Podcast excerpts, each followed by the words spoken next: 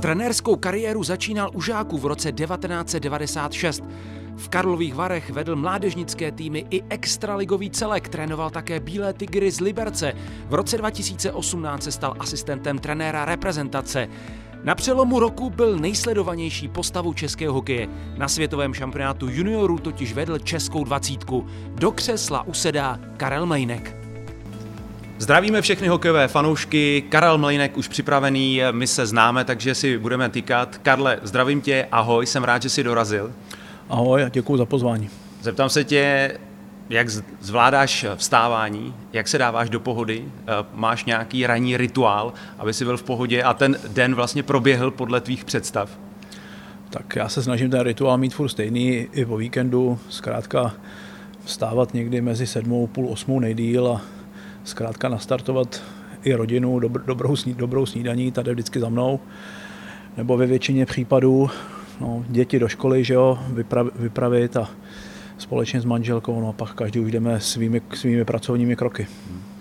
Teď se zeptám samozřejmě, máš teď eh, klid, dá se říct, ale vlastně během mistrovství světa a před mistrovstvím světa dvacítek, to byl hrozný nápor jo, protože jste museli reagovat eh, na tu situaci, která vlastně v současné době pořád je. To znamená, hráči nehráli, museli jste zařizovat speciální kempy, hráče někam umistovat tak, aby alespoň něco odehráli a tak dále. Takže jak moc si byl vytížený vlastně během eh, toho mistrovství světa, je to jasný, tam seš pořád s týmem. Ale dá se říct už od toho listopadu, kdy se třeba dostával domů, kolik si tam měl volných dní a teďko mohl si vlastně po tom šampionátu alespoň na chvíli vydechnout, protože já já si eh, dokážu představit, že to skutečně byl na plný úvazek a že v tu chvíli se ten eh, český tým eh, juniorský stal pro tebe takovou rodinou.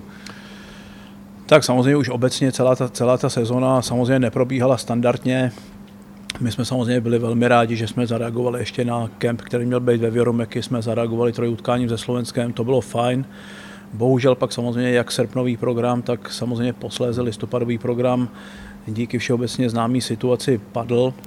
Nicméně my jsme byli s hráčima neustále v kontaktu, řešili, řešili jsme samozřejmě jejich herní, jejich herní vytížení, chtěli jsme, aby kluci samozřejmě odehráli pokud možno co nejvíc utkání, pokud možno co nejvíc minut. No a postupně samozřejmě ta sezóna běžela, běžela vlastně už velmi nestandardně i v tom říjnu, kdy jsme s klukama společně s realizačním týmem nejenom organizační věci, ale i hokejové věci řešili řešili video, video udělali jsme dva takové velké video meetingy. Myslím si, že to bylo fajn, že to i napomohlo, napomohlo v té době tomu, a že kluci od nás cítili, že od nás cítili zájem, že od nás cítili podporu, opačně my to samý, takže to bylo v pořádku. No a samozřejmě posléze jsme byli samozřejmě velmi rádi, že jsme mohli a díky vedení českého hokeje, díky Národní sportovní agentuře jsme mohli uh, uspořádat uh, takový dva samozřejmě předkempy. Uh, říkám předkempy proto, že samozřejmě byli hráči, kteří už v té době byli součástí extraligových týmů, takže ty jsme samozřejmě do toho nebrali. Ale zase jsme měli větší prostor prostě poznat třeba i kluky, který do toho, mm, do toho programu dvacítky můžou samozřejmě velmi výrazně promluvit v následující sezóně. Takže všechno mělo svoje klady. První, ten, první tu část jsme tam byli samozřejmě jenom na úrovni litoměřického zimáku, že jo, kde je všechno, jak strava, tak ubytování, tréninkové podmínky. Tak jsme byli pět dní, potom jsme měli dva dny volna, byli jsme tam dalších sedm dní a pak už kluci najížděli do klubu, protože se samozřejmě rozvolnila Champions Liga.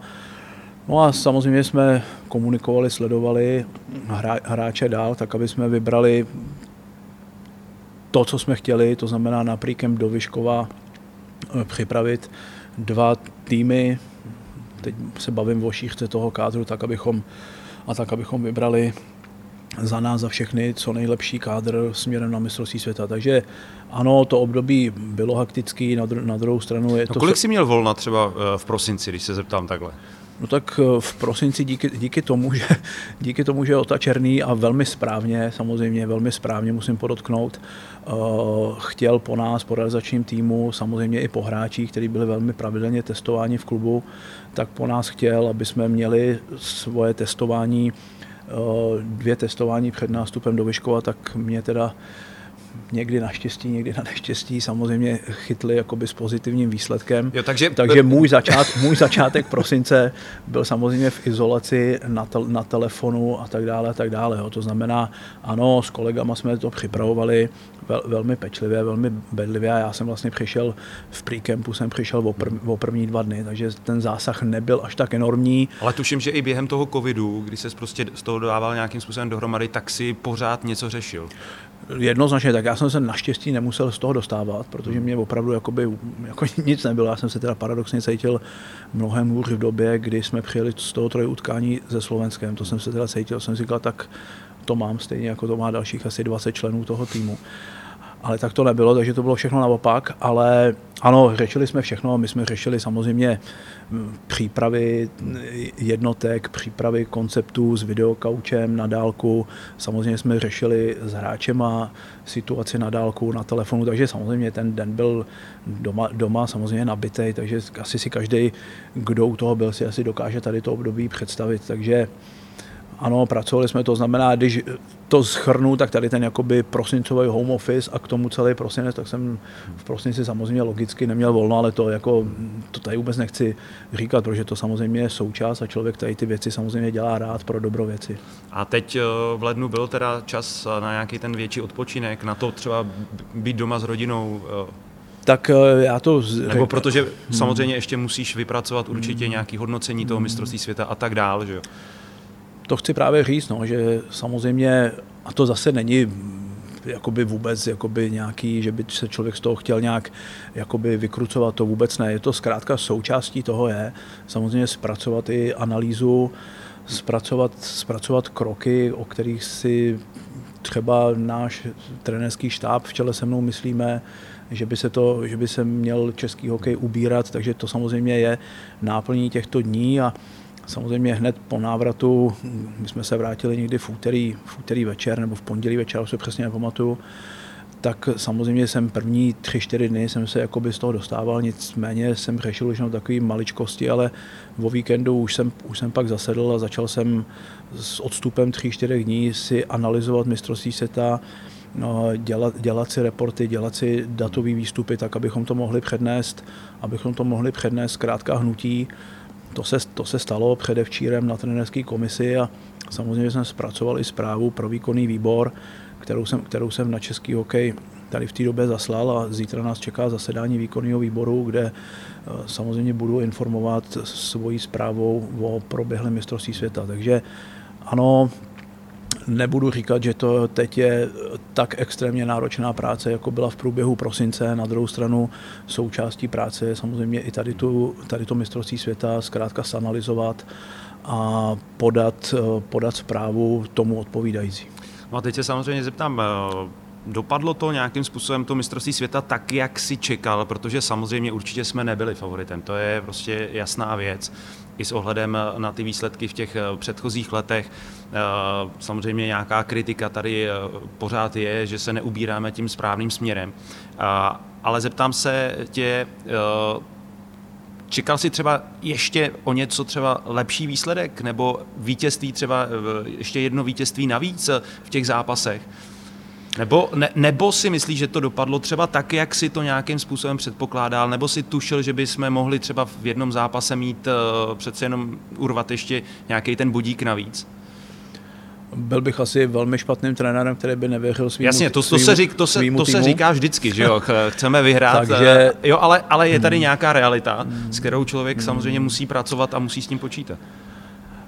Já se, já se přiznám, že samozřejmě jsme se soupeřem, že jsme se soupeřem zabývali ještě před nástupem, před nástupem do pre-campu jsme se samozřejmě soupeřem zabývali. Na druhou stranu jsem se nechtěl úplně zabývat tím, jakou jejich hráči, jakou jejich hráči mají úroveň, jakou jejich hráči mají kvalitu, co se týká počtu draftovaných hráčů, co se týká zapojení do jejich nejvyšších soutěží, co se týká, co se týká jejich dovedností, co se týká aktuálně tady v tom roce jejich herního vytížení, jejich herního rytmu. Nechtěl jsem se tím zabývat, protože jsem věřil tomu, že naše mužstvo, tak jak asi tuším, nechci, aby to vyznělo alibi, ale také asi jak tuším, tak asi všichni nás možná odsuzovali, odsuzovali k tomu, že si jedeme pro, vítě, pro vítězství s Rakouskem a pro postup do čtvrtfinále.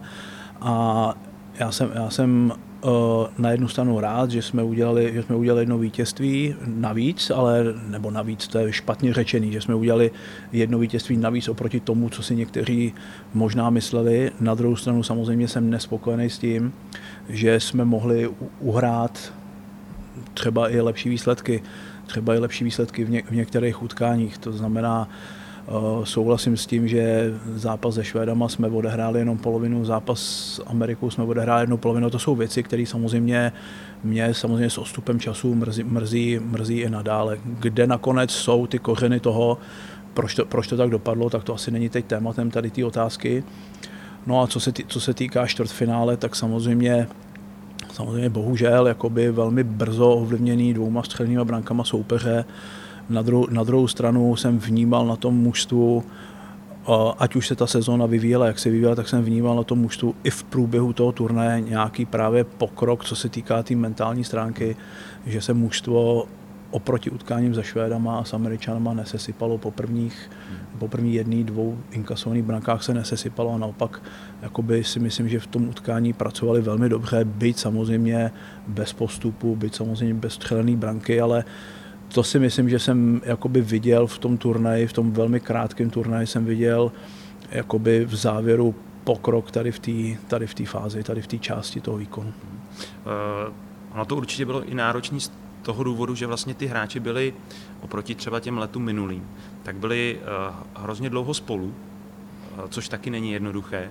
Eh, navíc eh, byla tam ta bublina, kdy vlastně se nikam nesmělo. Jo? Nebylo tam pro ty hráče žádné vlastně takové uvolnění, že jo? museli být mm. na pokojích. Navíc mm. nějaká ta karanténa čtyři dny přímo každý sám na tom pokoji. Jo? Takže se musela řešit i nějaká taková ta ponorka, co se samozřejmě stává, když ten tým je spolu strašně dlouho. A samozřejmě, když se vítězí, tak je to asi všechno v pohodě. Ale když přijdou takovéhle mm. porážky těžký, tak to asi není nic příjemného. Chci se zeptat na to, jak právě to bylo těžký ten tým nějakým způsobem korigovat, i s ohledem na to, že se žilo uh, v té bublině a hráči vlastně nemohli třeba do města jo, se projít nebo uh, nemohli dělat aktivity, které by za normálních okolností dělat mohli. No, to Nastavovali je... jste to třeba hmm. už, nebo mysleli jste na to třeba už předtím, než se odjelo uh, do Ameriky nebo do Kanady? Hmm. Obecně si myslím, že eh, na to, na to myslela obecně eh, hokejová federace mezinárodní. Myslím si, že na to myslela Hockey Kanada už s tím, že všechny týmy musely být v těch eh, přípravných kempech izolačních. Tak já si myslím, že tady to samozřejmě nám velmi napomohlo, protože už v tom samotném Vyškově zkrátka hráči žili jenom hotel, autobus, zimák, to znamená to samé, co nás pak čekalo, co nás čekalo v Edmontonu já jsem rád, že tady tu otázku dostávám, eh, protože eh, samozřejmě jsem měl x telefonátů po příjezdu z mistrovství světa a musím říct, že velmi málo lidí, velmi málo lidí se mě ptalo na to, jak vůbec takovéhle izolační podmínky můžou ovlivnit takhle, takhle mladý mužstvo. Samozřejmě nebyli jsme to jenom my Češi, byli to i dalších že jo, devět účastníků mistrovství světa, takže o tom není žádná řeč, to je jednoznačný, že na to museli být připraveni všichni, ale zaujalo mě, že například Franta Musil, Marek Sýkora se, na, se mě na to velmi ptali, toho jako si vážím, že prostě uh, takový, takovýhle lidi, takovýhle lidi se ptají na to, jak vůbec by to mohlo, jak to mohlo ovlivnit fungová, fungování toho týmu v průběhu toho turnaje. A já říkám, že uh, vzhledem k tomu, že jsme chtěli vystupovat eh, prostě týmovým projevem, soudržným projevem, eh, tak eh, si troufám říct, že tady to byla věc, která tomu týmu napomohla která tomu týmu napomohla. Tak takhle to vidím teď já s odstupem času. Ještě se zeptám, jak to tam vypadalo, ten život v té bublině? Já jsem viděl video, když se hrála NHL, když se dohrávala NHL, kdy se to hrálo vlastně v těch bublinách, že ty hráči tam měli, já nevím, basketbalový eh, kurt tam měli třeba, že si mohli tam jít zahrát basketbal. Dokonce tam byl i stánek s občerstvením, že si tam mohli koupit eh, něco, jo, něco podobného, eh, nějaký rychlý občerstvení a tak dál. Byla nějaká tahle ta možnost třeba u vás, nebo bylo tam nějaká, byla tam nějaká možnost toho rozptýlení? Bylo tam něco připraveného ještě mimo tu halu, kde se trénovalo a kde se potom hrály zápasy? Tak jestli se nemýlím, tak my jsme přijeli, přiletěli do Edmontonu někdy někdy v noci že jo, místní, místního času o, nějak v pondělí nad ránem, že jo, 14. No a zkrátka každý, každý jednotlivec byl zavřený v tom svém pokoji, z kterého nesměl vylézt. Jo. To znamená, že mu tam velmi pravidelně nosili snídaní, oběd, večeři, zaklepali. Tak... A jídlo to jsem viděl i ve videu, eh, co jsme vlastně připravovali, že jídlo vám dávali za dveře. Jídlo za dveře, k tomu ještě pak samozřejmě druhá večeře, takže jakoby čtyřikrát denně jakoby donáška jídla za, za dveře, jenom zaklepat, rychle pryč, každý si to tam proto šel pro svůj, pro svůj samozřejmě života důležitý obnos. takže, si, takže jsme si proto šli, takže to samozřejmě pro kluky nebylo jednoduché. Tady bych chtěl jakoby vyzvihnout práci našeho kondičního trenéra, Martina Iterského, který opravdu měl připraveno a s hráčema dvakrát denně 30-35 minut opravdu online pracoval. To si myslím, že bylo velmi dobrý že ty, hráči, že ty hráči měli jakoby rozptýlení na tom pokoji. Já jsem se pak s každým v průběhu těch čtyřech dní spojil na nějakých 15-20 minut individuálním meetingem v Oře, takže si myslím, že jsme klukům v rámci možností udělali docela, jakoby bych řekl, dobrou dobu. A jakoby to byla ta první fáze. No a ta druhá fáze toho jakoby rozptýlení, tak musím říct, že teda takovýhle rozptýlení tam nebylo. Já když si vzpomínám jako velmi matně, tak jsme dostali, ale to už bylo až někdy v průběhu šampionátu, jsme dostali u recepce velmi malou místnost s pingpongovým stolem. Ale tuším, já jsem tam nebyl, ale tuším, že Ota Černý říkal týmu, kluci, máme to tady k dispozici a nařízení je v té místnosti cirka, abych nelhal, 4 až 6 hráčů. Víc ne, to znamená... Takže obíhačka vlastně skoro v, Obíhačka skoro ani, skoro ani ne, to znamená jenom sprinter, že jo, který tam běhal dokola na oválu. Michael Jackson, nebo jak se jmenoval ten na tu čtyřstovku, jak běhal v tom záklonu, že jo.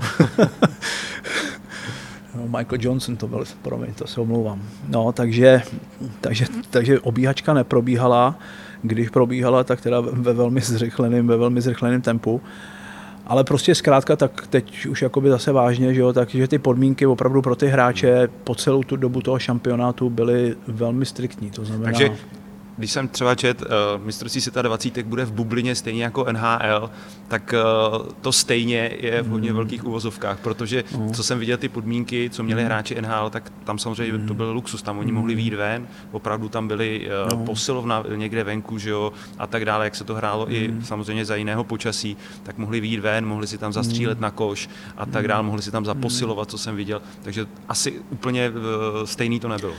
To úplně stejný nebylo, jak já si vzpomínám na oplocení že jo, kolem hotelu, tak na to si vzpomínám jak teď, tak jestli ten plot byl, já nevím, dva metry, dva metry od fasády toho hotelu, tak to je moc, že jo, a to prostě, já nevím, když jsem takhle vyšel a nakonec, to, nakonec toho plotu, tak jestli mi ta doba cesty trvala 20, 20 vteřin, tak to, bylo, tak to bylo moc, takže tam opravdu nebyl ani jako prostor pro to mm, jako být na čerstvém vzduchu, to znamená, my vždycky s kolegama 15 minut před odjezdem autobusu jsme si tam šli takhle procházet 20 vteřin, tam 20 zpátky, dali jsme si to milionkrát, že aby jsme se trošku nadechali čerstvého vzduchu, takže to jako opravdu ty podmínky, a teď nejde o nás, spíš jde samozřejmě o ty hráče, ty podmínky pro ty hráče všech těch týmů prostě byly, byly velmi, byly velmi těžké. No, byly velmi těžký. A teď už se zeptám k tomu vlastně, co se dělo tady po vašem návratu, kdy se to vlastně rozebíralo, ty vaše výkony. Co si říkal tomu, co se teď rozběhlo, protože samozřejmě to, že medaile se nevozily v těch mm. předchozích letech, eh, to už dá se říct, na to jsme si zvykli teď v posledních letech. Mm. Ale teď opravdu po tomhle mistrovství světa eh, možná k tomu přispěla i ta kritika Filipa Pešána. Se to hmm. začíná nějakým způsobem hýbat hmm. a konečně to vypadá, že teda nějakým způsobem uh, se dohodnou, uh, dohodne ta redukce soutěží a tak dále a tak dále. Hmm. Takže se zeptám taky na, na tu mediální přestřelku Filip Pešán, jak moc byl kritizovaný, že vlastně řekl, že se nepracuje v klubech, který vlastně eh, ty mají dodávat ty, ty hráče. Ty hmm. asi s tím těžko něco zmůžeš. Ty si vybereš ty nejlepší hráče nějakým způsobem, Eh, ale eh, to, jaký, na jaký jsou úrovni, s tím asi za měsíc mm. před tím mistrovstvím světa se nedá nic dělat. Takže co si říkal na to hodnocení třeba Filipa Pešana, na tu kritiku? Mm. On třeba řekl, že se dobře nepracuje v klubech. Mm. Teď se ozvali samozřejmě kluby, kde se samozřejmě z hráči pracuje dobře, mm. ale těch klubů tady máme, já nevím, 150, 160 klubů. Mm. Jo? A jestli se pracuje dobře, já nevím, řeknu třeba v extraligových klubech, tak samozřejmě těch je 14, ale pak je tady ten zbytek který samozřejmě, a teď se podíváme na to, kolik hráčů je z malých klubů, z těch úplně malinkých, kdy jdou takhle postupně, až se dostanou do těch klubů extraligových. Hmm. A to si myslím, že asi uh, byla ta výtka, že se nepracuje v tom celku. Ne, že Filip Pišán řekl, uh, a to nikde neřekl, že se špatně pracuje v extraligových klubech. A teď se ozývá, já nevím, Plzeň, že se tam pracuje dobře. Ano, tam se třeba pracuje dobře, ale podívejme se do uh, těch malinkých klubů. Hmm. Takže zeptám se tě na to, co si říkal vlastně tomu, co se tady dělo hmm. právě po tom vašem příjezdu a potom vlastně, kdy jste hodnotili to mistrovství hmm. světa společně vlastně během té online tiskové konference. Hmm. Tak eh, samozřejmě já jsem chtěl na tiskové konferenci eh, zhodnotit průběh mistrovství světa, dostal jsem prostor, mistrovství světa jsme zhodnotili a zároveň samozřejmě s Filipem, ono to možná zaniklo, tak jsem taky sdělil, že, že zkrátka hmm, bychom potřebovali jakoby přidat eh, v práci na, na všech úrovních. A to je právě to, co si myslím, že je moje odpověď tady na tu otázku. Jako věřím tomu, že se zkrátka ledy pohnou, tomu věřím, když už tady ta, uh, zkrátka tady ta doba teď přišla a je teď tady ta doba, hmm. uh, kde se s tím může něco udělat, tak věřím tomu, že se ledy pohnou. A obecně, obecně za mě, samozřejmě my třeba tady neustále slyšíme, že jo, akademie, práce v akademích a další témata oslovovaný. Já s tím souhlasím, na druhou, na druhou stranu říkám, na druhou stranu říkám, chodí nám připravení hráči hmm. do akademie na takový úrovni, aby mohli akademie pracovat, aby akademie mohly pracovat tak, jak pracovat mají.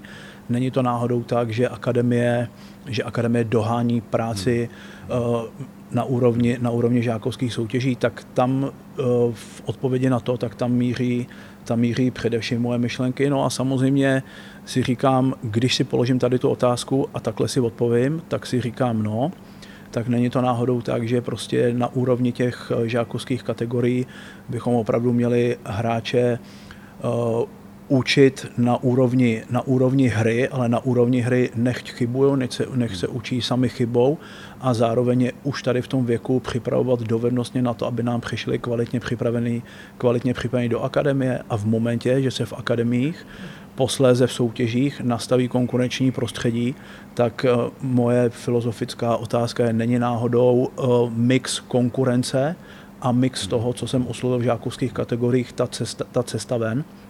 Já zatím jinou odpověď jsem si sám za sebe na to nedal, než že ano. Hmm. To znamená, eh, podle tebe ty akademie, to už by měl být vlastně jenom ten poslední stupínek, kde si vypipláš vlastně, dá se říct, k dokonalosti toho hráče že už by si neměl dohánět to, mm. to, co se třeba zanedbalo předtím. Mm. A to je třeba právě ta odpověď, že by se mm. mělo líp eh, pracovat v těch klubech. Mm. Na to konto ještě se chci zeptat, během té kariéry, kdy ten vlastně hokejista nějakým způsobem roste, tak jestli by se nemělo pracovat i na tom nějak ho připravovat na to, že opravdu až přijde do té akademie, já nevím, v těch 15, 16 letech, že tam je potřeba opravdu začít makat na, ne na 100, ale řeknu na 200%, hmm. protože tam zřejmě nám ujíždí ten vlak. Já si pamatuju, že tahle generace, kterou vlastně ty si měl teďko, nebo tyhle hráči, hmm. který si měl k dispozici na mistrovství světa, tak eh, když se hrál eh, nějaký ten neoficiální šampionát U17, hmm. takže tam eh, naši s tou Amerikou třeba hráli vyrovnanější zápasy. Hmm. Pak přišly tři roky, a Američani teď, když jsme s nimi hráli na mistrovství světa, tak byli úplně někde jinde. Hmm. Tak je, to, je tohle to i nějaká jakoby další cesta jo, toho, toho člověka připravovat na to, že opravdu v 15, 16, 17 letech do toho hmm. musí šlápnout? Tak asi, asi ano, ale já bych, když to jakoby poslouchám i tu otázku a nějak se mi jakoby řadí myšlenky, tak prostě budu furt říkat, že zkrátka to dítě, který přijde, tak samozřejmě musí vyrůstat v jemu jakoby ideálním prostředí pod vedením, bych řekl, jako ideálních trenérů, který přijmou svoji roli v kategoriích, v jakých jsou. Jo. To znamená, já si představuju prostě, že trenér na úrovni, na úrovni přípravkových kategorií k ním bude jakoby kamarád, bude s nima mít téměř jakoby otcovský vztah a postupně se tady to bude vyvíjet. Takže to znamená ideální prostředí, ideální trenér, no a samozřejmě s podporou jakoby ideálních rodičů. Jo? Takže to, to si myslím, že je důležitá věc. Samozřejmě nechat ty hráče vyrůstat uh, hrou, nechat je vyrůstat hrou, samozřejmě nechat je, nechat je chybovat, ať ty problémy v té hře, ať na ně přichází jakoby skoro a téměř sami, ale zároveň, a teď eh, to pojmenuju možná neúplně dobře, zároveň jakoby ten hokej jakoby je učit po té dovednostní stránce tak, aby pak v té akademii, a teď se vracím k otázce, kterou jsem položil, aby v té akademii opravdu začali trénovat. Hmm. Aby začali opravdu Jasně. trénovat. To znamená, ono to pak souvisí i s takovýma těma pojmama. Syndrom vyhoření, hmm. my jim dáváme v žákách moc, pak už nemáme v akademii jak přidávat. Takže to jsou jakoby věci, kde bych, kde bych já prostě hledal kde bych já hledal možnost nápravy, nebo nápravy, možnost zlepšení. Eh, jinak eh, my jsme samozřejmě avizovali, že budeš eh, hostem tady pořadu s hokejkou u stolu nebo podcastu, takže fanoušci mohli posílat dotazy. Přišlo jich strašně moc, samozřejmě. My jsme to tady nějakým způsobem zakroužkovali, zajímavé dotazy. Takže já tady třeba vytáhnu nějakou otázku, Tady uh, David KKK se ptá, v čem dělal český tým nejvíc chyb eh, v zápasech? Podle tebe. Jestli se to dá nějakým způsobem uh, tohleto posoudit. Protože samozřejmě je to i... Já třeba, když jsem se díval zápas s Ruskem, tak mně přišlo, že my jsme neudělali chybu za ten zápas. Otázkou je samozřejmě, uh, jaký to pro tebe je, když musíš říct, že uh, nemůžeme hrát s nimi otevřený hokej, že fakt musíme dbát hlavně na, na tu defenzivu. Jo? Nebo jo, jak se ti stanovuje ta taktika, když třeba víš, že nemáš k dispozici ten úplně uh, nejlepší materiál, když to řeknu uh, takhle v úvozovkách? Tak já děkuji za položení tady té otázky. Obecně nevím, jestli nebudu teď jakoby příliš tvrdý, ale obecně uh, si myslím to, že v následujících letech nejsme schopní dohnat velmoci. Hmm. To si myslím, že nejsme schopní dohnat uh, top 5 obecně v, ve vybavenosti těch hráčů. Ale co si myslím, že můžeme, takže můžeme každodenně dohánět. To znamená, hmm. pojem dohnat a dohánět, to jsou dvě, dvě rozdílné věci. A v tom, že můžeme každodenně dohánět, to znamená na úrovni kondice, dovedností, na úrovni rychlosti řešení situací a tak dále a tak dále, ale vždycky si myslím, že když bude mít a podle mého názoru i v historii, kdy Česká republika měla úspěch a měla medaily, tak vždycky k tomu potřebovali velmi kvalitní výkon brankaře, to znamená potřebovali k tomu takzvanou dobrou brankařskou školu, českou, a podle mého názoru vždycky k tomu ten tým potřeboval, potřeboval Eh, českou trenérskou školu, co se, týká, co se týká taktiky do utkání.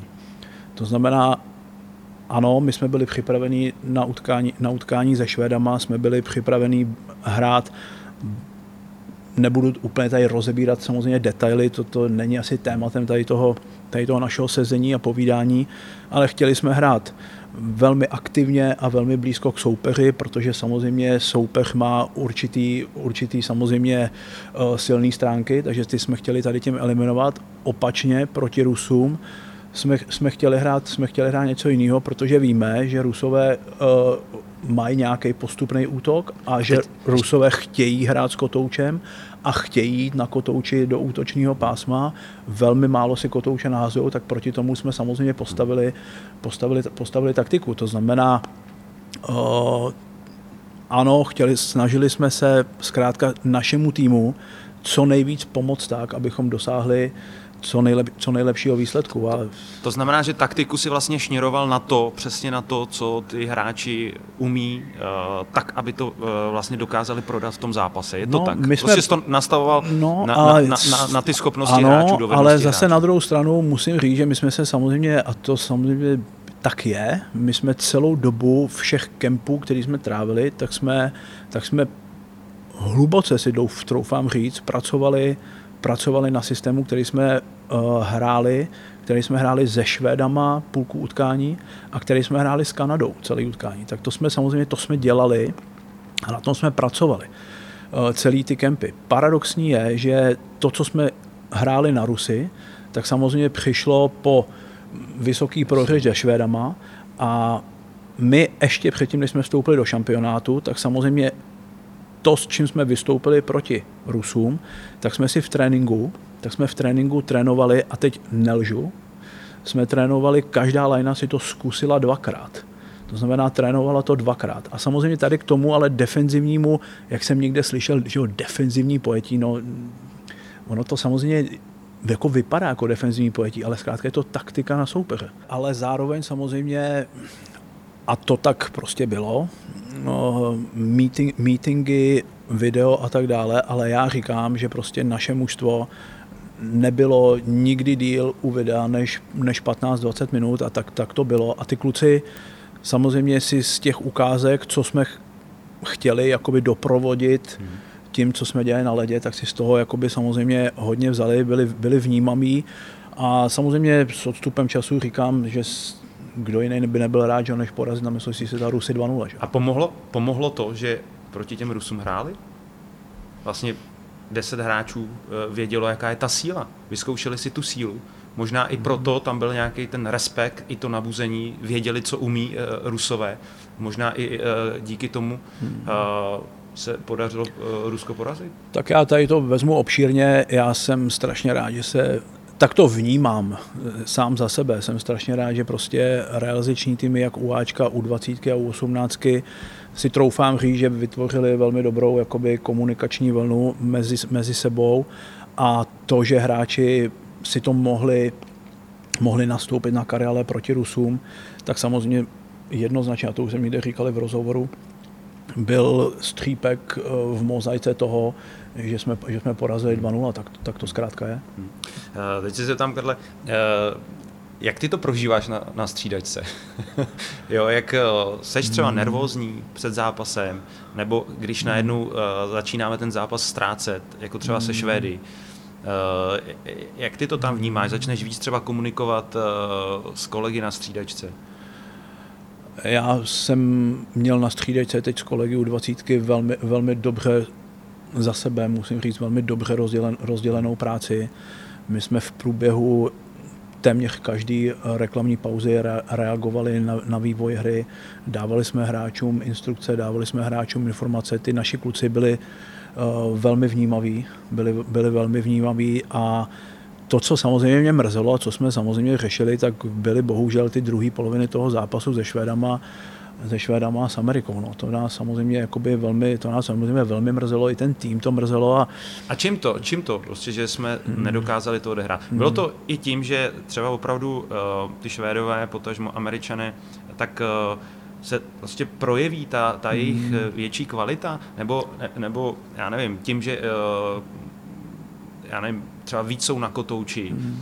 jo, a tak dále, tak eh, možná ani mm. se tolik neunaví. Jo. Já mm. nedokážu si to tohle taky vysvětlit, mm. ale kde ty si hledal v tom, proč se k tomu vlastně, nebo proč se to stalo, mm. že jsme prostě s nima nedokázali mm. odehrát vyrovnaně celých těch 60 minut. Mohl to být mix všeho, no. Mohl to být mix všeho, takhle já to mám jakoby v myšlence zkrátka za mě mix uh, herní kondice, to znamená nějakého herního rytmu v průběhu sezóny, mix určitý, je to sami hráči, mi to pak jako říkali, mix určitý jakoby psychický lability po prvním, druhým inka, inkasovaným, inkasovaným gólu. Jakože třeba ví, že ten soupeř je tak těžký, že už když jakože ztráta prostě dvou gólů se proti tomu je, bude špatně No, dohádat. zkrátka jsou týmy, a to jako vidíme, že jo, nevím, to vidíme na úrovni všech seniorských soutěží. Zkrátka jsou týmy, kterým nevadí prohrávat 3-0, který zkrátka jsou schopní ze 3-0 otočit na 4-3.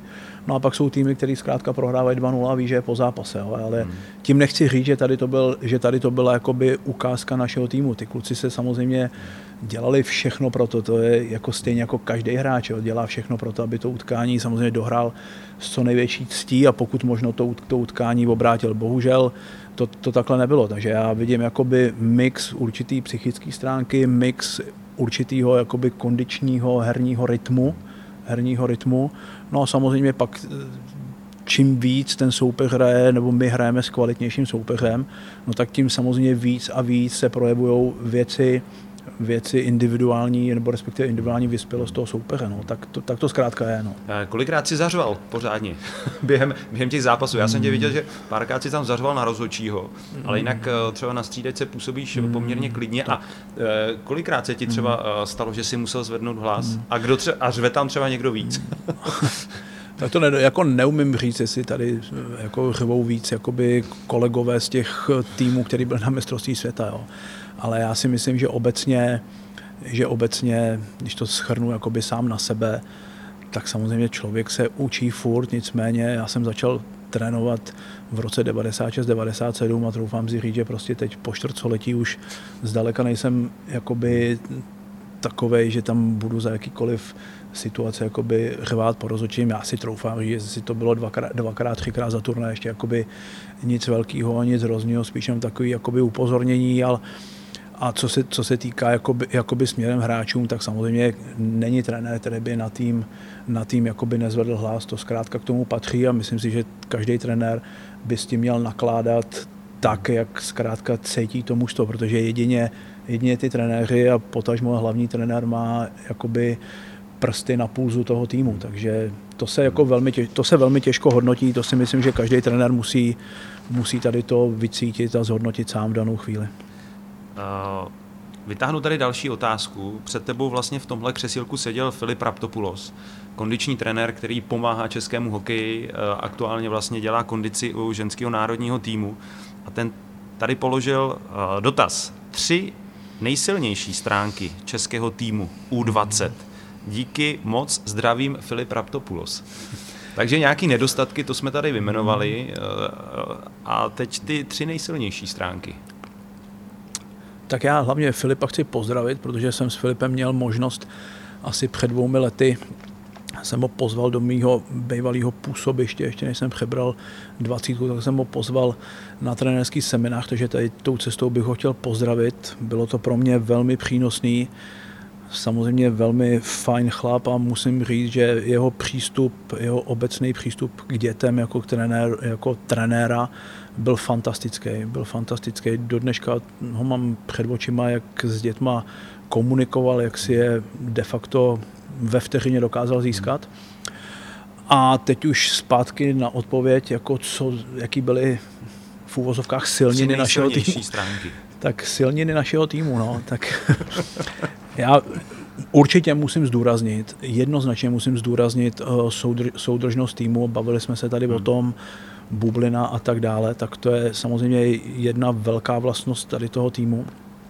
Uh, druhá vlastnost tady toho týmu, troufám si říct, jakoby obrovská jakoby vytrvalost. Hmm. Uh, myslím si, že prostě ty kluci to neměli jednoduchý v průběhu toho turnaje, de facto ty výsledky, i když vezmu přípravný utkání se Slovenskem, tak to vlastně bylo všechno nahoru dolů. Že? To bylo 6-0, 7-1, 0-2, 7-0, 7-0-7 opačně, že jo, 3-0, takže musím říct, že prostě vytrvalo z toho týmu jakoby mm, naslouchat pokynům, pracovat vteřinu co vteřinu a pracovat za mě, budu to říkat furt, když vím, že let, kteří to, let, kteří to nemají rádi, tak prostě ty kluci opravdu pracovali vteřinu co vteřinu, ať už to bylo na meetingu, mimo let, na ledě, prostě musím říct zkrátka vytrvalost toho týmu po dobu celého toho, po dobu celého toho měsíce.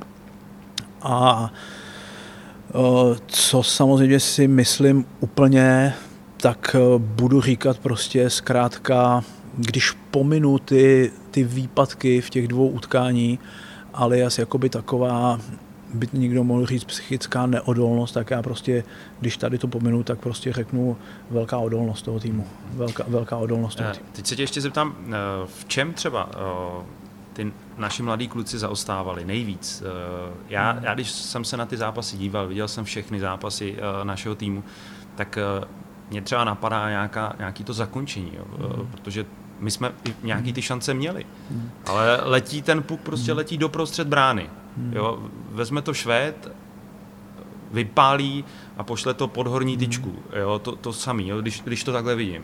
Pak třeba, eh, samozřejmě tady taky eh, spolupracujeme nějakým způsobem uh, s těmi uh, skills coachi. Hmm. A teď vidím, co ty kluci se museli třeba teď naučit, jo? ať už je to třeba Michal Broš, hmm. uh, Dušan Andrašovský. Teď jsme zrovna vlastně s nimi natáčeli zajímavá videa a viděl jsem vybruslená klička, Hmm. Třeba u těch našich mladých kluků jsem ji neviděl tolikrát, jo? Hmm. nebo nějaká ta stahovačka, hmm. jo? změna úhlu uh, té střely, vidím to u Švédů, vidím to u těch Američanů. Hmm. Jo? To zakončení už jsem zmiňoval. V čem prostě nejvíc, uh, nebo kde je ten největší rozdíl? My, hmm. Švédsko, my, Amerika. Finové hráli krásný hmm. hokej. Tak uh, já jsem to pojmenoval v nějakém v nějakém svém mediálním výstupu po mistrovství světa, že nám chyběla především dovednost v rychlosti. Jo. Zatím, já si, zatím já si budu stát a... Mě by zajímalo, jestli třeba tu vybruslenou kličku. Já si to dovedu představit, že kluci to třeba na tom hmm. tréninku udělají. Hmm. Jo, věřím tomu, že to umí. No. Jo, nebo, nebo taková hmm. ta střelba mezi nohama. Dostali hmm. jsme z toho dvakrát gól uh, v hmm. oslabení. Že jo. Uh, věřím tomu, že český kluci to umí. Hmm. Ale hmm. proč to třeba hmm. jako ne, neudělá někdo hmm. častěji? Teď nemyslím třeba tu střelbu mezi nohama, ale myslím třeba tu vybruslenou kličku. Jo? Myslím třeba to, uh, já nevím, nějakou tu stahovačku a uh, změnit úhel střely. Jo? A v tom zápase to prostě nevidíme. Věřím tomu, že když půjdu na trénink a řeknu, ukaž mi, umíš tohle, takže ten hráč to udělá. Ale samozřejmě už to asi nebude v té rychlosti, která je potřeba uh, přenést do toho zápasu. Takže ta, jak, odpověď, jak je ta to? odpověď je prostě za mě jednoduchá. Vlastně dá se říct, že už jsem na ní odpovídal. Ono, se, ono vlastně se to rovná jakoby učení, učení těm dovednostím versus konkurenční prostředí. Že? Ono, hmm. Asi souhlasím s tím, že když přijde, když přijde Dušan nebo, nebo přijde že jo, Michal Bro, že jo, když přijdou a ty kluci jako to budou možná umět hmm. hned, jo. Ale Zkrátka, zkrátka uh, možná to u mě nebudou a rovná se výuka dovedností a samozřejmě rovná se, hmm. aby to ten hráč udělal v rychlosti, hmm. tak na to musí mít konkurenční prostředí nejen v hmm. utkání, ale musí mít na to konkurenční prostředí i v tréninku. Že? Takže jak už jsem odpovídal v těch otázkách předchozích, za mě zkrátka je to mix tady těch, mix tady těch dvou věcí a uh, musím říct, že samozřejmě uh, jakoby jednoznačně v číslech celého turnaje byl náš, byl náš tým jakoby na prvním místě, co se týká počtu protiútoků. A my jako budu říkat na rovinu, že my jsme se hodně zabývali protiútokem, hodně jsme se zabývali řešením situací 4 na 2, 4 na 3, prostě přečíslování situací, přechod modrý čáry a co mě třeba, to teď souhlasím, jakoby, a dali jsme to vlastně jako výstup trenerské komisi, co mě jakoby vadilo, tak bylo zakončování některých dobrých situací, zakončování přesně, co si tady pojmenoval, ze situací, kdy pak Kotouč třeba skončil ve prostřed brány, anebo Kotouč skončil úplně mimo bránu a ještě jsme se, ještě jsme se vystřelným Kotoučem dostali ven z pásma. Jo. Takže to samozřejmě, ale to je přesně ono. Ono to vlastně je jakoby dovednost rychlosti, ale zároveň je to i návyk, jak tu dovednost uplatním v řešení těch herních, v těch herních situacích. Jo. Takže to bohužel mm, si troufám říct, že jsme se dostali do určitých situací dobrých, které jsme zkrátka mohli řešit v těch, v těch utkáních líp. S tím, s tím souhlasím. S tím souhlasím. Teď eh, už jsme, se, jsme to nakousli, že hm, velká diskuze po tom vašem návratu a teď to vypadá, že konečně v tom českém hokejovém hnutí se našla schoda, že teda soutěže se musí redukovat. Tak eh, jak si říkal ty, že je potřeba to konkurenční prostředí. Aby prostě hráč věděl, že mu nestačí jenom nabrat rychlost, projet a nějakým způsobem vystřelit, ale že musí udělat něco navíc, aby dal ten gol, to znamená, aby eh, věděl, že ten soupeř je fakt dobrý, aby se naučil něco navíc. Bude stačit ta redukce těch soutěží?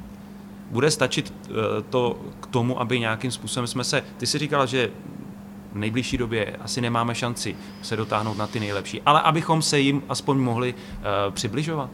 Tak 100%. A nebo, a nebo je to ještě někde, ještě další ta věc, že prostě ten hráč v 15 letech u nás, dá se říct, má spoustu dalších možností. Samozřejmě ve Švédsku taky, ve Finsku taky, ale zvolí třeba tu jednodušší hmm. variantu, než, než ten Švéd, který najednou začne makat a ve 20 hmm. uh, má otevřený uh, dveře do uh, nejlepší soutěže světa.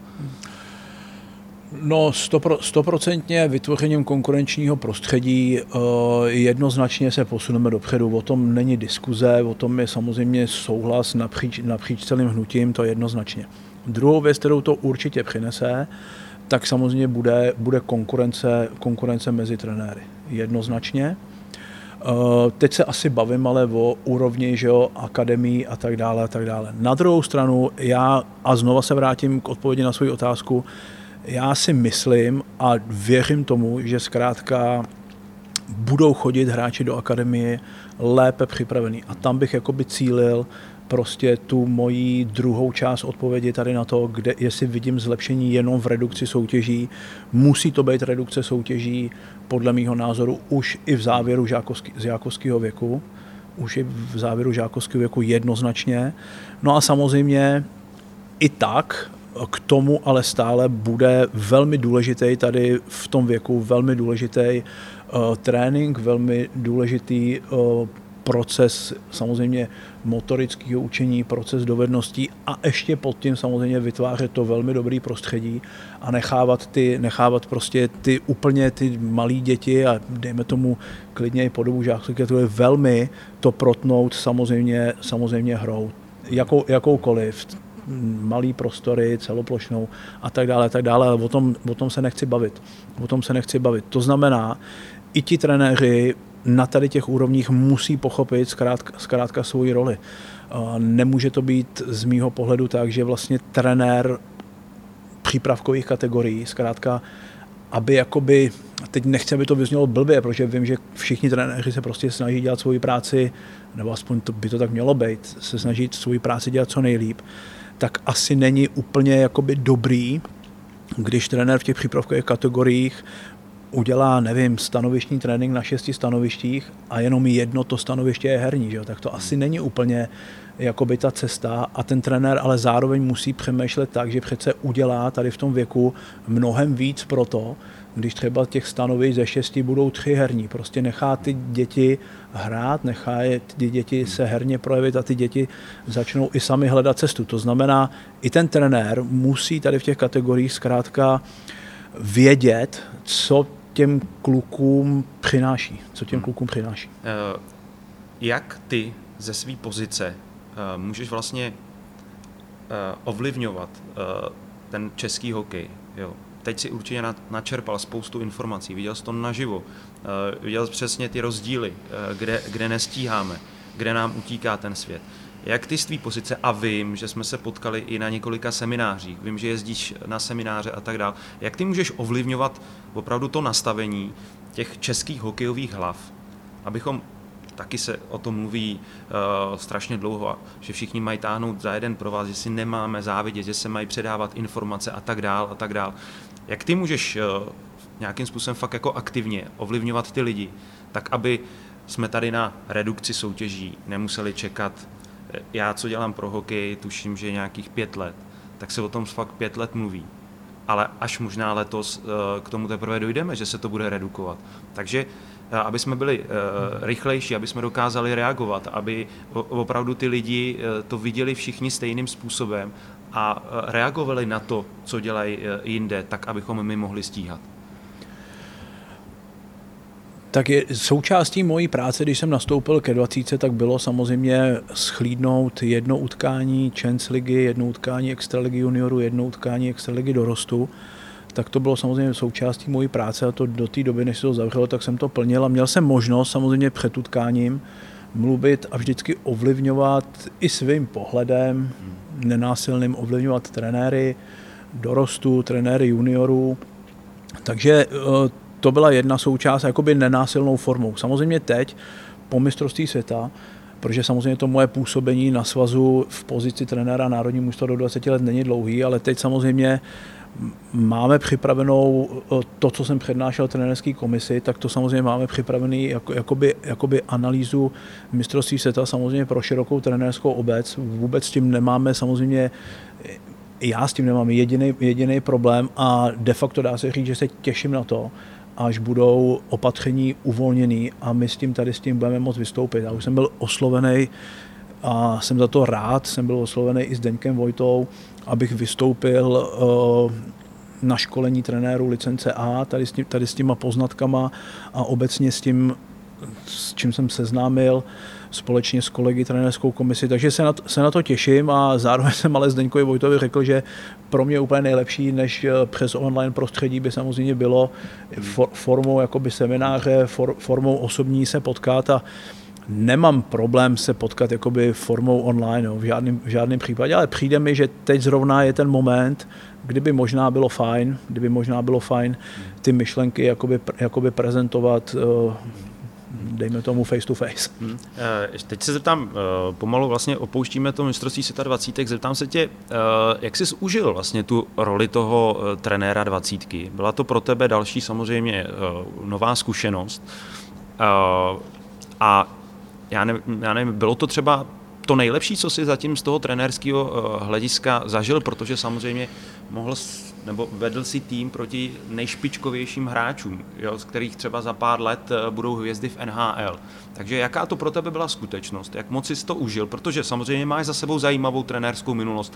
Trénoval si v extralize, eh, už si zmiňoval trénování v žácích, v mládežnických kategoriích, byl si u reprezentace jako asistent u seniorské reprezentace, ale teď samozřejmě ta dvacítka možná za poslední dobu, protože je tady covid, tak to byl skutečně vrchol. Ty, eh, na přelomu roku si byl jeden z nejsledovanějších mužů, co se týče českého hokeje, protože lidi to sledovali. Tím, jak vlastně se moc nikde nehrálo. Eh, odpadlo vlastně mistrovství světa klasický, že jo, v loňském roce Ačky, Ačkařský, osmnáctky a tak dál. Takže jak jsi užil tuhle tu eh, funkci toho reprezentačního trenéra u dvacítky? Tak je, teď se nebudeš určitě zlobit, ale nebudu odpovídat, že jsem si tu roli užil. Já jsem tu roli chtěl, uh, chtěl jakoby, chtěl jsem ji prostě naplnit tou svojí jakoby nejlepší prací, kterou, kterou jakoby jsem schopen, jsem schopen dát. A já bych jako tady na tom místě opravdu chtěl jakoby poděkovat tomu svému realizačnímu týmu a poděkovat kolegům, jak Davidovi Brukovi, Pavlovi Trnkovi i Martinovi Láskovi. Myslím si, že ta spolupráce a velmi si toho vážím, že jsme šli spolupráce jakoby dělbou, dělbou práce, prostě jasně danými úkoly. A měl jsem opravdu, si troufám říct, velmi vtažený kolegy, ale samozřejmě všechny rozhodovací věci, všechny vedení meetingu a tady toto všechno bylo součást samozřejmě head coache mojí práce. A zkrátka tu práci slovem užil bych, si, bych to nenazval, ale chtěl jsem to poslání toho trenéra dvacítky, tak jsem ho chtěl jakoby, pokud možno svoji co nejlepší prací jakoby naplnit. Naplnit tak, abych uh, si mohl po mistrovství světa říct, hele, udělal by si něco jinak? No, udělal by si něco jinak? A já jsem už jednou odpovídal a když jsem teď jako všechno analyzoval, tak jako bych uh, neudělal nic jinak. Prostě neudělal bych nic jinak a musím se vrátit k tomu, proč bych neudělal nic jinak, protože když se vracím dál a dál, i v přípravě ke, vše, ke všem krokům, tak prostě ty kroky byly za nás, za všechny, vy, samozřejmě mnou počínaje, byly z našeho pohledu prostě logickýma krokama, krokama, který zkrátka jsme věděli, jakou chceme jít cestou, kudy, chce, kudy chceme jít a troufám si říct, opravdu si troufám říct a si každý myslí, co chce, tak troufám si říct, že díky dvou polovinám utkání, jak se Švédskem, tak, tak s Amerikou, samozřejmě, eh, který, ná, který nás samozřejmě velmi mrzej, tak si troufám říct, že když to jakoby odečtu, tak věřím tomu, že jsme jakoby tu misi, tu misi Znamená, se že... snažili naplnit. A tady to samozřejmě je. Zatím, tady to je že, že, že třeba eh, opravdu si z toho týmu, který si měl k dispozici, vymáčknul maximum takhle to nějakým způsobem já, se dá zhodnotit? Já osobně si troufám říct, já si troufám říct, že, já si troufám říct, že jo. Já si troufám říct, že jo. Uh, už jsem to zmiňoval, uh, je tady i spousta dotazů uh, na tvoje působení u Ačka. Jak vzpomínáš na tuhle uh, tvůj uh, vlastně kapitolu, kapitolu hmm. hokejové uh, trenérské kariéry, působení u Ačka hmm. pod uh, Milošem Říhou? Tak eh, já nemůžu, nemůžu opravdu začít jinak než tím, že zkrátka uh, jsem byl strašně potěšený tím, že vůbec jakoby mě Milo, Miloš Říha tehdy oslovil. To, to jsem samozřejmě byl, to jsem do dneška, jsem, jsem z toho vlastně nadšený a jsem vděčný tady, tady, za tu, tady za tu pozici, která, která mi byla nabídnuta. Já jsem vždycky národní tým, nikdy jsem neřekl o národním týmu, že to, bude, že to bude zkušenost, že to bude výzva, to jsou za mě plané řeči. Uh, já jsem vždycky považoval národní tým, ať už u Ačka, anebo teď u dvacítky, hlavně za obrovský závazek všem, samozřejmě i fanouškovský obci a samozřejmě za obrovskou zodpovědnost. Takže já s pojem zkušenost a výzva úplně přetáčím na pojmy zodpovědnost a závazek. To je věc jedna. Velmi rád prostě vzpomínám eh, na Miloše Říju, vzpomínám velmi rád eh, z hodně důvodů a jeden mi vždycky utkví strašně v paměti a vždycky se k němu vracím a to je to, jak eh, prostě chlap otřelej, eh, otřelej prostě úspěchy v ruský KHL se prostě dokázal, dokázal prostě si před týmem a s jednotlivcem prostě si dokázal prostě protlačit jakoby svoji, nenechal se jakoby něčím ovlivnit. Prostě takhle to chci a prostě, a prostě takhle, takhle to bude. To znamená, tady to se mi, tady to se mi strašně líbilo, to jsem si vzal jako jednu, jako prostě pro mě strašně velkou jakoby mantru, jo. Tady, tady toho, co jsem, co jsem mohl prostě na práci Miloše Říky pozorovat. To jak, bylo... moc, jak moc tě mrzí třeba, že uh, to mistrovství světa odpadlo? No samozřejmě nemůžu, nemůžu jinak, než mě to samozřejmě mrzí velmi. O, mrzí, mrzí mě to velmi. Jo, protože, protože samozřejmě zase by tam byly další zkušenosti a tak dále. Jedno, jedno, jednoznačně. Já už, už jenom to, když si vzpomínám na, zá, na zápas v Obronc že jo, v Bratislavě proti Rusku a proti nám, že jo, proti nám, že jo, ty velký jména, teď, teď, jdeme, teď jdeme do overtimeu a teď už člověk přesně vidí v tom overtimeu prostě tu zodpovědnost a ten závazek, jo, třeba i z mýho pohledu, který obránci v daný, v daný moment měli jít na let. A hmm. tak, aby prostě že jo, 3 na 3 s Rusama, že jo, bruslaři individuálně dovedno, dovednostně vybavený. Jo. Takže Teď, se ti to i takhle zpětně třeba promítá v, přesně v hlavě? Promítá se mi to zpětně v hlavě a říkám si obecně, že prostě trenérský tým v čele s Milošem Hřihou tehdy udělal prostě maximum pro to, ale úplný maximum pro to, aby zkrátka, aby zkrátka se medaile povedla, povedla udělat a nakonec to samozřejmě to všichni víme, pohořelo že jo, na samostatných nájezdech. Ale zpětně prostě mám před očima, zkrátka téměř celý overtime mám já před očima z pohledu Hroňase, z pohledu Gudyho, že jo, Ruťáka, který tady ty tři tam naskakovali, takže to já mám zpětně v hlavě a do dneška jako po tom utkání, který bylo velmi těžký, extrémně náročný, i de facto, že jo, potom po, prohra, po prohraném semifinále, že jo, takže to bylo fakt jako náročný a tak, jak se kluci na to dokázali připravit a tak, jak ty kluci odehráli ten zápas, tak to bylo prostě jako z mýho pohledu jako ně, něco fantastického, jak se na to dokázali připravit a jak pak dá se říct, jakoby na pokraji, že jo, konec sezóny, na, na pokraji sil, jak prostě pracovali i v tom overtimeu, pro mě bylo neuvěřitelné. No. Byl tohle, to mistrovství světa a ten zápas o bronz třeba pro tebe opravdu uh, ten vrchol té kariéry, to takový, co se týče nějakého toho prožitku? Protože jsme byli blízko hmm. k medaili, na kterou se tady čeká strašně dlouho, že?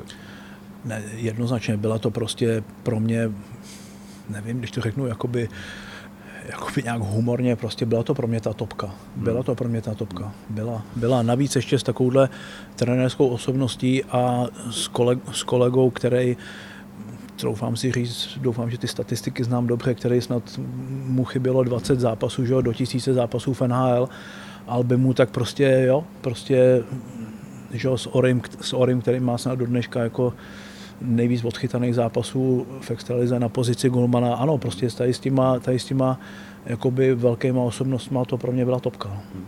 A teď se tě zeptám, tady se bavíme už skutečně o tom topu, co se týče hmm. trénování, ale ty jsi to tady zmiňoval, hmm. začínal si v roce 1996. Hmm. Uh, chtěl jsi trénovat vždycky? A jaký byly ty začátky? Jak na to vzpomínáš? Uh, třeba hmm. vzpomeneš si ještě úplně na to, na ten první trénink, kdy jsi šel uh, před ty malý prcky? Hmm. No, jako určitě si vzpomínám na ty jakoby první dvě sezony jo, mezi těma prckama, no, a jako dneska, když se sám sebe vidím, hmm. sám sebe, když dneska jakoby se v retrospektivě vidím, co jsem jako předváděl, tak bych se jako nejradši neviděl. To, říká, to, prostě říkám, to prostě říkám na rovinu, tak jak, tak jak to je. To říkám na, Ale tady to jsme říkám u na toho, že rovinu. opravdu ty trenéři se musí vzdělávat. Musí se, vzděl, musí se vzdělávat, musí jít, uh, neřekl bych, jako jedna věc je jako jít vlastní, trénovat- cest, jít vlastní cestou, Jasně. to je jakoby jedna věc, no ale druhá věc je prostě zároveň u toho respektovat nějaký pravidla, nějaký pravidla výchovy, pravidla hnutí a tak dále, to je za mě jako nutný. Hmm. To je za mě nutný. Není asi dobrý, eh, aby trenér si jakoby si řekl, no tak já to teď budu dělat takhle, protože, no tak ano, zároveň ano, jdi vlastní cestou, ale zároveň musí být ovlivněny zkrátka hnutím, tak to je. A když jsi začínal trénovat, tak měl jsi to nějakým způsobem nastavené tak, že chtěl si postupně přes tu mládež jít pořád výš, protože teď eh, za sebou máš nevím, 25 let trenérský Hmm. hmm. praxe a jsi vlastně u těch nejlepších eh, vlastně míst, co se dá jakoby z té, z té trenérské práce popsat. Jo? To znamená práce u A týmu, eh, hlavní kouč dvacítky. Takže jak si to měl v hlavě nastavit hned na začátku? Hmm. Tak mě už vlastně, když teď nebudu brát roli hlavního trenéra asistenta, tak mě už vlastně chybí, nikdy jsem nedělal šestou, sedmou třídu. A, nik, a, nikdy, a, nikdy jsem ne, a nikdy jsem nebyl u 16. Tak to se dá splnit ještě. u 16, 17, 18, jinak jsem byl jakoby, jako, jakoby u všech týmů a, No a a já jsem to měl hozený tak prostě a daný, že zkrátka stejně jako ze vším, i posléze v té svojí jakoby kariéře u těch seniorů, prostě já jsem jakoby nikdy jako moc neřešil, co bude dál. Prostě moje třeba otázka, když jsem se vrátil, že jo, po dvou letech v Liberci jsem se vrátil domů, tak jak vlastně jako jsem dostával, že jo, od plno lidí z hnutí jsem dostával, hele, to je parádní krok, že jdeš takhle dolů, ono to někdy chce udělat jakoby krok zpátky. No ale pak třeba byli lidi, no ten se zbláznil, jo. No, no prostě, jako prostě nezbláznil, jo. Prostě já si myslím, o sobě si myslím to, že zkrátka já moc jakoby nepřemýšlím nad tím, jakoby, jakoby co přijde. Jo. A myslím si, že třeba řada kolegů, kdyby dostala jakoby na úrovni tehdy jakoby třetí ligy, že jo, kdyby dostala nabídku do národního týmu, tak bych říkal, no tak jako neříkám, že jsem toho neměl, že jo, tu myšlenku, to je co já tam jako budu dělat, že jo. Ale na druhou stranu jsem si říkal, no jak jako co budu dělat, když jsem před chvílí, před třema měsícema jsem skončil v, v extraligovém týmu, že jo. Hmm. Tak jako pro, proč ne, jako samozřejmě, že no, takže obecně moc jako nepřemýšlím nad tím, jakoby, co přijde, a v momentě, když to přijde, tak nad, tak nad tím začnu přemýšlet a dávám si jenom velmi krátký, velmi krátký jakoby prostor na, na přemýšlení a na rozmyšlení, jestli do, to, jestli do toho jdu nebo ne. A vlastně takhle jsem to měl od začátku i v těch, i v těch mládežnických kategoriích. No. No a zeptám se na to konto, uh, myslíš si, že je dobré, když trenér vlastně projde si od těch žáků a takhle postupně stoupá až uh, vlastně k těm seniorským týmům? Protože někdo třeba začne rovnou trénovat a rovnou trénuje uh, v seniorském týmu, že jo? Někdo nemá za sebou tu, tu historii, uh, kdy vlastně učíš ty malý kluky, první hokejové uh, kroky, první střely a tak dále. No, já, tak protože jsem to prošel, tak samozřejmě budu říkat, že to je dobrý. Pak samozřejmě budou kolegové, kteří tím neprošli a budou říkat, že to je jedno, anebo že se pozastaví nad tím a řeknou si, no možná, že tehdy jsem měl, jsem měl začít jinak. Já za sebe říkám, že zkrátka, že zkrátka dobrý to je. Na druhou stranu já v těch letech, kdy jsem začínal, tak já jsem zatím samozřejmě nehle, nehledal jakoby obživu. Já jsem zatím prostě hledal to, že prostě jsem hokej miloval, mil, miluju ho do dneška a já jsem zatím hledal prostě nějaký jakoby naplnění jakoby svýho přání, naplnění něčeho, co jsem jako vždycky chtěl dělat. Jo. A já jsem měl o, a do dneška mám možnost prostě se bavit jakoby s úžasným kolegou, který celou svoji kariéru, jestli mě paměť nemate, pracuje pouze u mládeže a ten vždycky říkal, prostě pojďme vychovávat ty kluky tak, ať milujou ten hokej. A jestli z nich bude profesionální hráč, super. Ale pojďme je vtáhnout tomu hokej tak, ať ho milujou i na úrovni toho, že by pak ty kluci měli trénovat, že by měli být funkcionářema, že by měli být pomocnýma funkcema, rozočíma a tak dále, a tak dále. To si myslím, že je právě součást výchovy u těch nejnižších kategorií. No. no a zeptám se, samozřejmě, že šel po nějaký hráčské kariéře, takže se zeptám, jaký jsi byl hráč. Tady, když seděl Filip Raptopoulos, tak uh, říkal, že sko, uh, vlastně před 14 dny, tak uh, říkal, že měl i ambice zahrát si za řeckou reprezentaci seniorskou. Každopádně říkal, že postupně vyhníval nějakým způsobem mm. a tak se vlastně dal na trénování. Mm. Takže a i taky říkal, že byl docela dobrý hráč, jo, jo. ale jak jsi to měl ty třeba s tou hráčskou kariérou? Tak já musím říct, že... Uh, viděl jsi tam třeba nějaký no, svůj strop nebo něco no, takového? Jo, jo, jo, já právě jsem jako tady to viděl, jako já jsem tady to viděl, já jsem tady to vnímal. Uh, já musím vlastně teď jakoby na dálku jako poděkovat, že jo, svůj mámě, která mě ráno jako vodila, že jo, na tréninky. Jo, táta se taky na tom nějakým, nějakým způsobem podílel, ale nebyl takový, že chodil na zápasy, nebyl takový, že chodil na tréninky, zkrátka rodiče mě jako podporovali v hmm. tom, co jsem měl rád, což bylo fajn, ale vlastně všechno šlo za mnou. Všechno šlo za mnou a já jsem nemusel, ale já jsem chtěl. To, to je to důležité, že jsem, že jsem chtěl, tak to bylo fajn.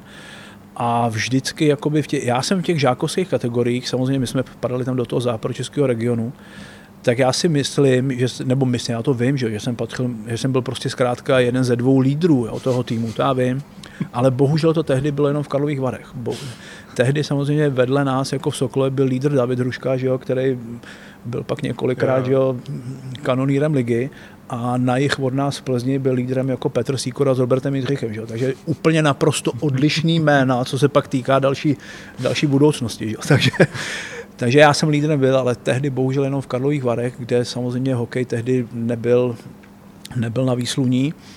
No a já jsem pak, protože ten hokej že v tom Sokolově byl dobrý, no tak já jsem pak odešel do Sokolova, samozřejmě nějak, jsem byl na jednou soustřední, do dneška si ho vzpomínám na soustřední z Plzní, úžasný, trénoval to Tonda Mařík, Petr Sýkora, Robert Jindřich, letní soustřední v Žebráku, mám to před očima jak dneska, že jo? takže fantastický. To je jedno, kluci si možná na mě ani nespomínají, to je, jedno, to je, to je úplně jedno.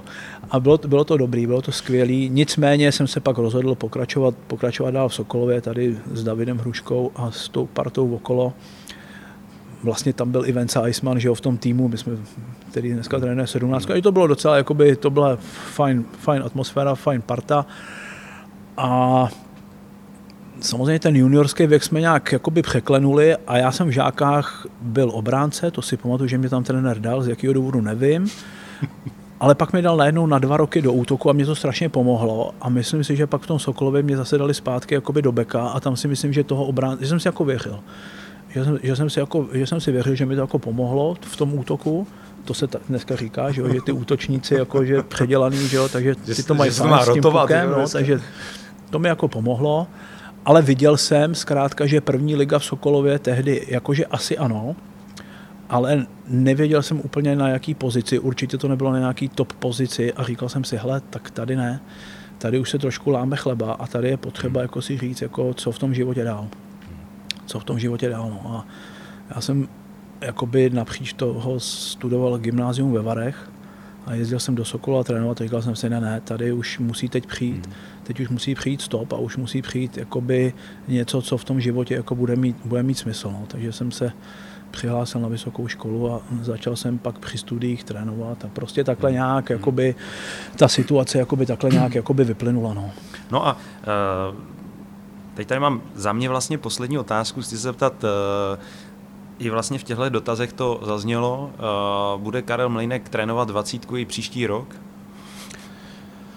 Karel Mlejnek, eh, když nastoupil, tak podepsal se svazem smlouvu, smlouvu na, dvě, na dvě sezóny, takže pokud se nestane, nestane něco, co mhm. třeba může zítra zaznít na, výkon, na výkonném výboru, ale musím říct, že nemám žádný, že nemám žádný jakoby náznaky toho, že by, že by k tomu mělo dojít, tak samozřejmě Karel Mlejnek je připravený samozřejmě dost, dostat, hmm. dostat trvání smlouvy a bude trénovat dvacítku i v následující sezóně. No a teď tady mám samozřejmě ten papír uh, s otázkami, které přišly, takže teď já ti ho předám. Ano. A zkus si tam vybrat aspoň tři otázečky, mm-hmm a zkus na ně odpovědět. Já jsem tam tři otázky vybral, hmm. zkus tam vybrat nějaký tři zajímavé otázky ty Jasně. a zkus na ně odpovědět. Klidně se Jasně. ještě můžeme vrátit k tomu mistrovství světa, ale teď jsme projeli hmm. i vlastně tvůj nějakým způsobem kariérní uh, profesní život. Takže teď klidně tady zase prostor pro diváky úplně na závěr. Tak potřeba je říct, že všem divákům samozřejmě děkuji za otázky. Když to tady takhle vel, velmi rychle čtu, tak uh, musím říct, že na řadu z těch otázek, opravdu na drtivou většinu, když to tady vidím, uh, jsme odpověděli hmm. už v tom, v tom rozhovoru, který jsme sebou mezi vedli, tak to znamená uh, otázka od Matěje Sanfotíka, kdy si myslíte, že se hokej vrátí do stejných kolí, jako tomu bylo před COVID-19, tak já, já, doufám, že, já doufám, že co nejdříve, protože samozřejmě jak ho... Já na to navážu. A jak si myslíš, že eh, to, co se vlastně dělo hmm. v tom roce 2020, hmm. děje se pořád, jak to může ovlivnit hokejisty? Samozřejmě to bude asi záležet no. Eh, na, na tom, kolik jim je, že jo? Ale... No, tak to chci právě říct. Já si myslím, že samozřejmě to všechno se zabrzdilo, stejně jako se zabrzdilo výchova, sport, vzdělání u dětí, to je jednoznačný, o tom byly napsaný stohy řádek a já jenom doufám, že se nenaplní moje přemýšlení, kdy si říkám, eh, vrátí se všichni děti hmm. zpátky do, obecně nebudu mluvit o hokej, do sportu hmm. a já si říkám, pozor na to, aby se nám hlavně vrátili děti v rozmezí za mě třeba 13 až 16 let, kdy už je nebo možná mají trenéři ve voku i ty rodiče nějakou určitou jakoby výkonnostní diferenciaci hmm. a tady ta doba jim napomohla k tomu, kdy si řeknou, hele, tam jsou lepší hmm. a teď řeknu příklad, jdeme do houslí. Hmm. Tak to si říkám, jestli tady to není úplně ta hrana a já pevně věřím, že tomu tak, že tomu tak není a doufám, hmm. že se navrátí děti s co největším já, počtem. Já jenom chci říct, že to je strašně složité i z mýho pohledu, že prostě děti, potažmo třeba tady hokejisti si samozřejmě, když nemůžou trénovat svůj hokej, tak si hledají samozřejmě náhradu. Nedokážu si představit, že to dítě najednou během toho roku, kdy vlastně nemohlo trénovat, takže nedělá vůbec nic. Takže si hledá samozřejmě nějaký náhrady a pak se může stát, že už k tomu hokeji se třeba nevrátí. Že jo? No, přesně tak. A mě tady v té době napadá, jako jakou náhradu, co se týká sportu, si může vybrat. No tak možná tenisovou raketu a zeď, hmm. protože že jo, poč, počet lidí je daný, ale říkám si přesně, si říkám, no, není to nějaká, nějaká virtuální zábava, hmm. Není to nějaká zábava na hudební nástroj, nevím, nevím, plácám od boku, ale sám říkám, a hlavně, aby to nezasáhlo tady tu kategorii, protože věřím tomu, že třeba do 12 let budou vždycky ty rodiče, i tady po tom covidu, budou vždycky chtít, aby se dítě nějakým způsobem hejbalo a jakoby pohybově bylo nějak zapojený. Takže to si myslím, že je určitě. Ale tady v tom no, mám dá teda se dohnat velkou, vůbec, dá se dohnat ta ztráta toho, toho vlastně jednoho roku nebo celá sezóna je pryč, dá se říct, uh, určitě.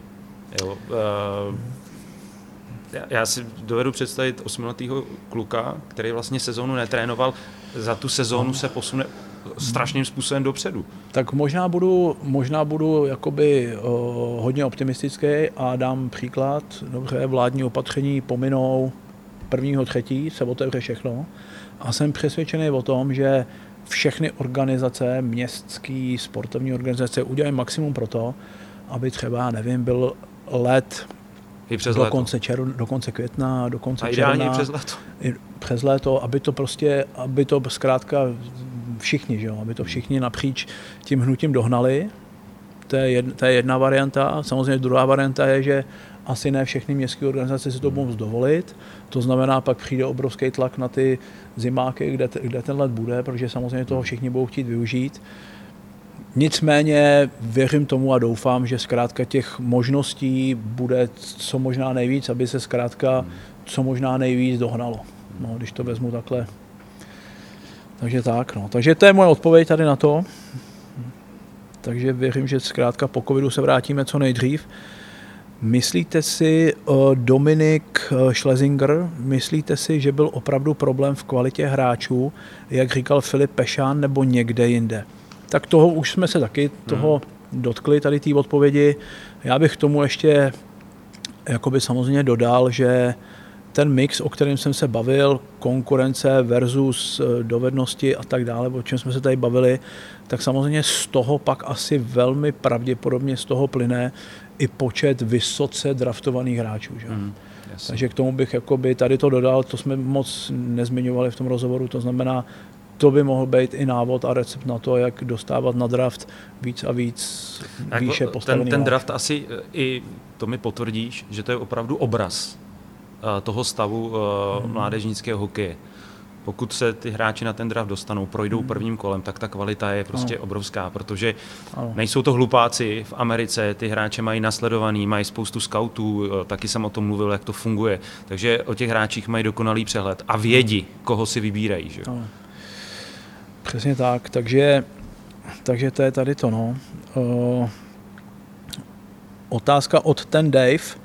Jste pišný na výkon svých hráčů na mistrovství světa U20 v Edmontonu tak eh, zase no, prostě na tu otázku jsem odpovídal, uh, odpovídal jsem i to a říkal jsem, že prostě naše mužstvo bylo soudržný, z toho jsem měl jakoby velmi dobrý pocit, bojovný, opravdu velmi pohromadě. Na druhou stranu samozřejmě to jednoznačně patří a souhlasím s tím k výbavě jakýhokoliv týmu na mistrovství světa a to, že jsme skončili na celkově na sedmém místě, samozřejmě považuji považuji jako neúspěch. Prostě, prostě takhle, takhle to je. Takhle to je. Takže nechci vůbec se nějakým způsobem, nějakým způsobem z toho omlouvat. Uh, Nordics Most. Zdravím, měl pan Mlejnek v létě nabídku od Litvínova, po případě, jak hmm. blízko byla dohoda, a se vede. Tak děkuju uh, za to, že se vede, snad. Mohlo by se vést líp. Uh, nabídku od Litvínova jsem měl naposledy v listopadu roku 2019 bylo, bylo, to na, bylo to na podzim, jsem měl nabídku od Litvínova naposledy. Od té doby, co je nový vedení klubu, tak jsem, tak jsem, tak jsem, nabíd, tak jsem nabídku neměl. Další, další otázka. Byl na českých hráčích vidět rozdíl v úrovni osobní odvahy v tréninku a utkáních na mistrovství světa? Otázka od Pepa Vošahlík rozdíl v úrovni osobní odvahy, když vezmu náš tým v tréninku a náš tým v utkání.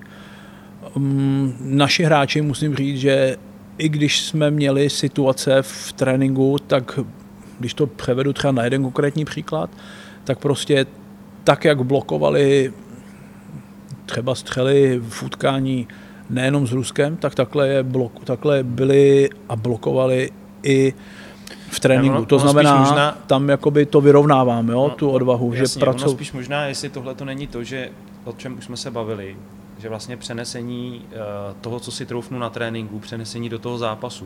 Hmm. Ty už hmm. jsi zmiňoval, že to no. je uh, dáno i, i tou tak. konkurencí, že si ano. to musíš vyzkoušet ano. prostě i v, přímo v zápase, hmm. abys to fakt potom mohl hmm. přenést třeba ano. do toho mezinárodního tak. zápasu. A teď mi napadá k tomu, nebo napadá, je to vlastně jednoznačný, mix jakoby učení dovedností versus eh, konkurenční prostředí rovná se, že tady ty dvě složky pak samozřejmě sami o sobě určitě vychovávají nebo můžou vychovávat jakoby mentalitu vítěze. Hmm. Mentalitu vítěze, to možná souvisí i s odpovědí na tu otázku o odvaze.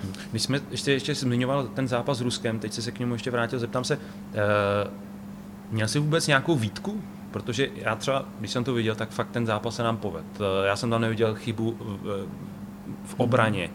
Proměnili jsme rychlé breaky, byly to parádní střely, rychlé zakončení. Eh, vlastně Rusy jsme, ne, dá se říct, do ničeho nepustili.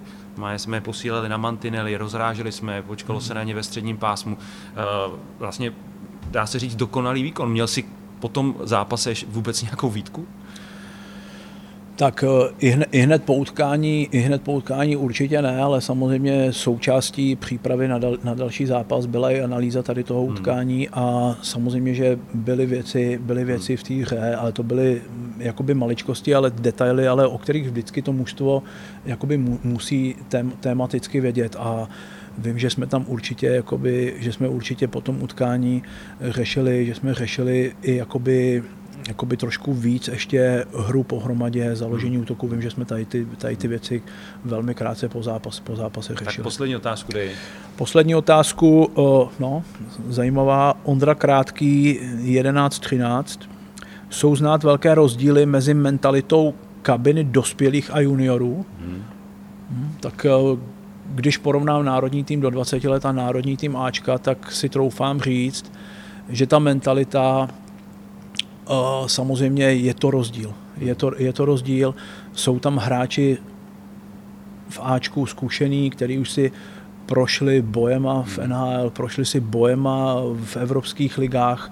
To znamená, ty hráči můžou být díky tady těm nabitým zkušenostem sebevědomější a samozřejmě je, a to, je to tak, že... Je to třeba daný i tady to, zrovna, tohle, tohle téma, eh, že v tom seniorském hokeji přeci jenom jsme schopni eh, víc konkurovat eh, té nejlepší pětce, protože prostě se sejdou hráči mm. z těch nejlepších soutěží, který jsou samozřejmě zvyklí mm. na to, že tam ta úroveň je skutečně špičková, když to tady to samozřejmě není.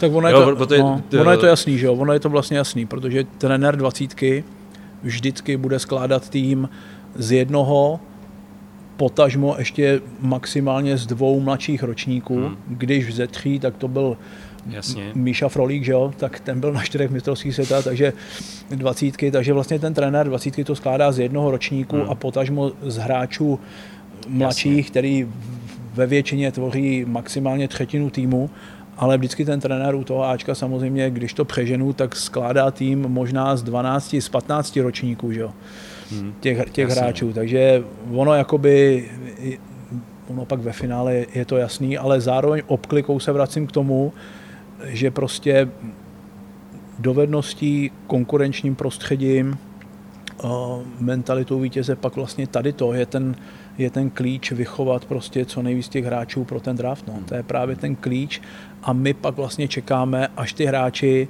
vlastně jakoby projdou pozicema v NHL, projdou pozicema v severských ligách a vlastně logicky nám dorůstají jako, jakoby, jakoby díl.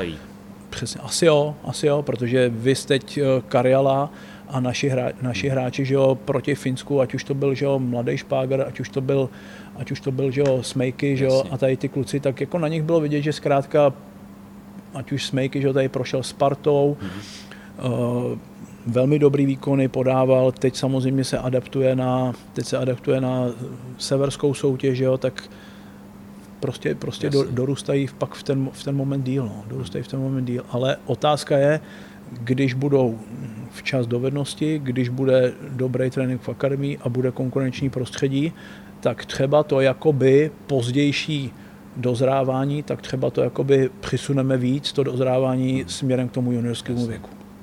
Karle, perfektní povídání. Já ti moc děkuju, doufám, že teda, jestli zůstaneš u dvacítky, a asi to bude i tvoje největší přání, aby příští uh, rok si měl ten, uh, takový ten, ten výběr těch hráčů jednodušší. To znamená, aby si mohl uh, sledovat normálně v zápasech, jo, ten hraje dobře, toho chci, ten hraje výborně, tomu se daří, ten dal 6 gólů, aby si vlastně měl takovou tu eh, klasickou práci, aby si mohl takhle vytahávat ty hráče a vlastně si je skládat jenom do té mozaiky. Asi je to i tvoje přání, pokud eh, zůstaneš teda trenérem dvacítky.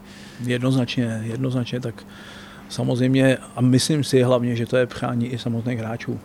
Bejt být zkrátka v herní kondici, být v herním rytmu. To je přání každého hráče. Hmm. Děkuji moc, že jsi si udělal čas. Eh, snad jsme vám odpověděli na spoustu otázek. Eh, Karel Mlejnek i přiblížil vlastně celý šampionát eh, dvacítek, který se konal v Edmontonu. Děkujeme vám za pozornost, no a za 14 dní s hokejkou u stolu zase na shledanou. Děkuji za pozvání, na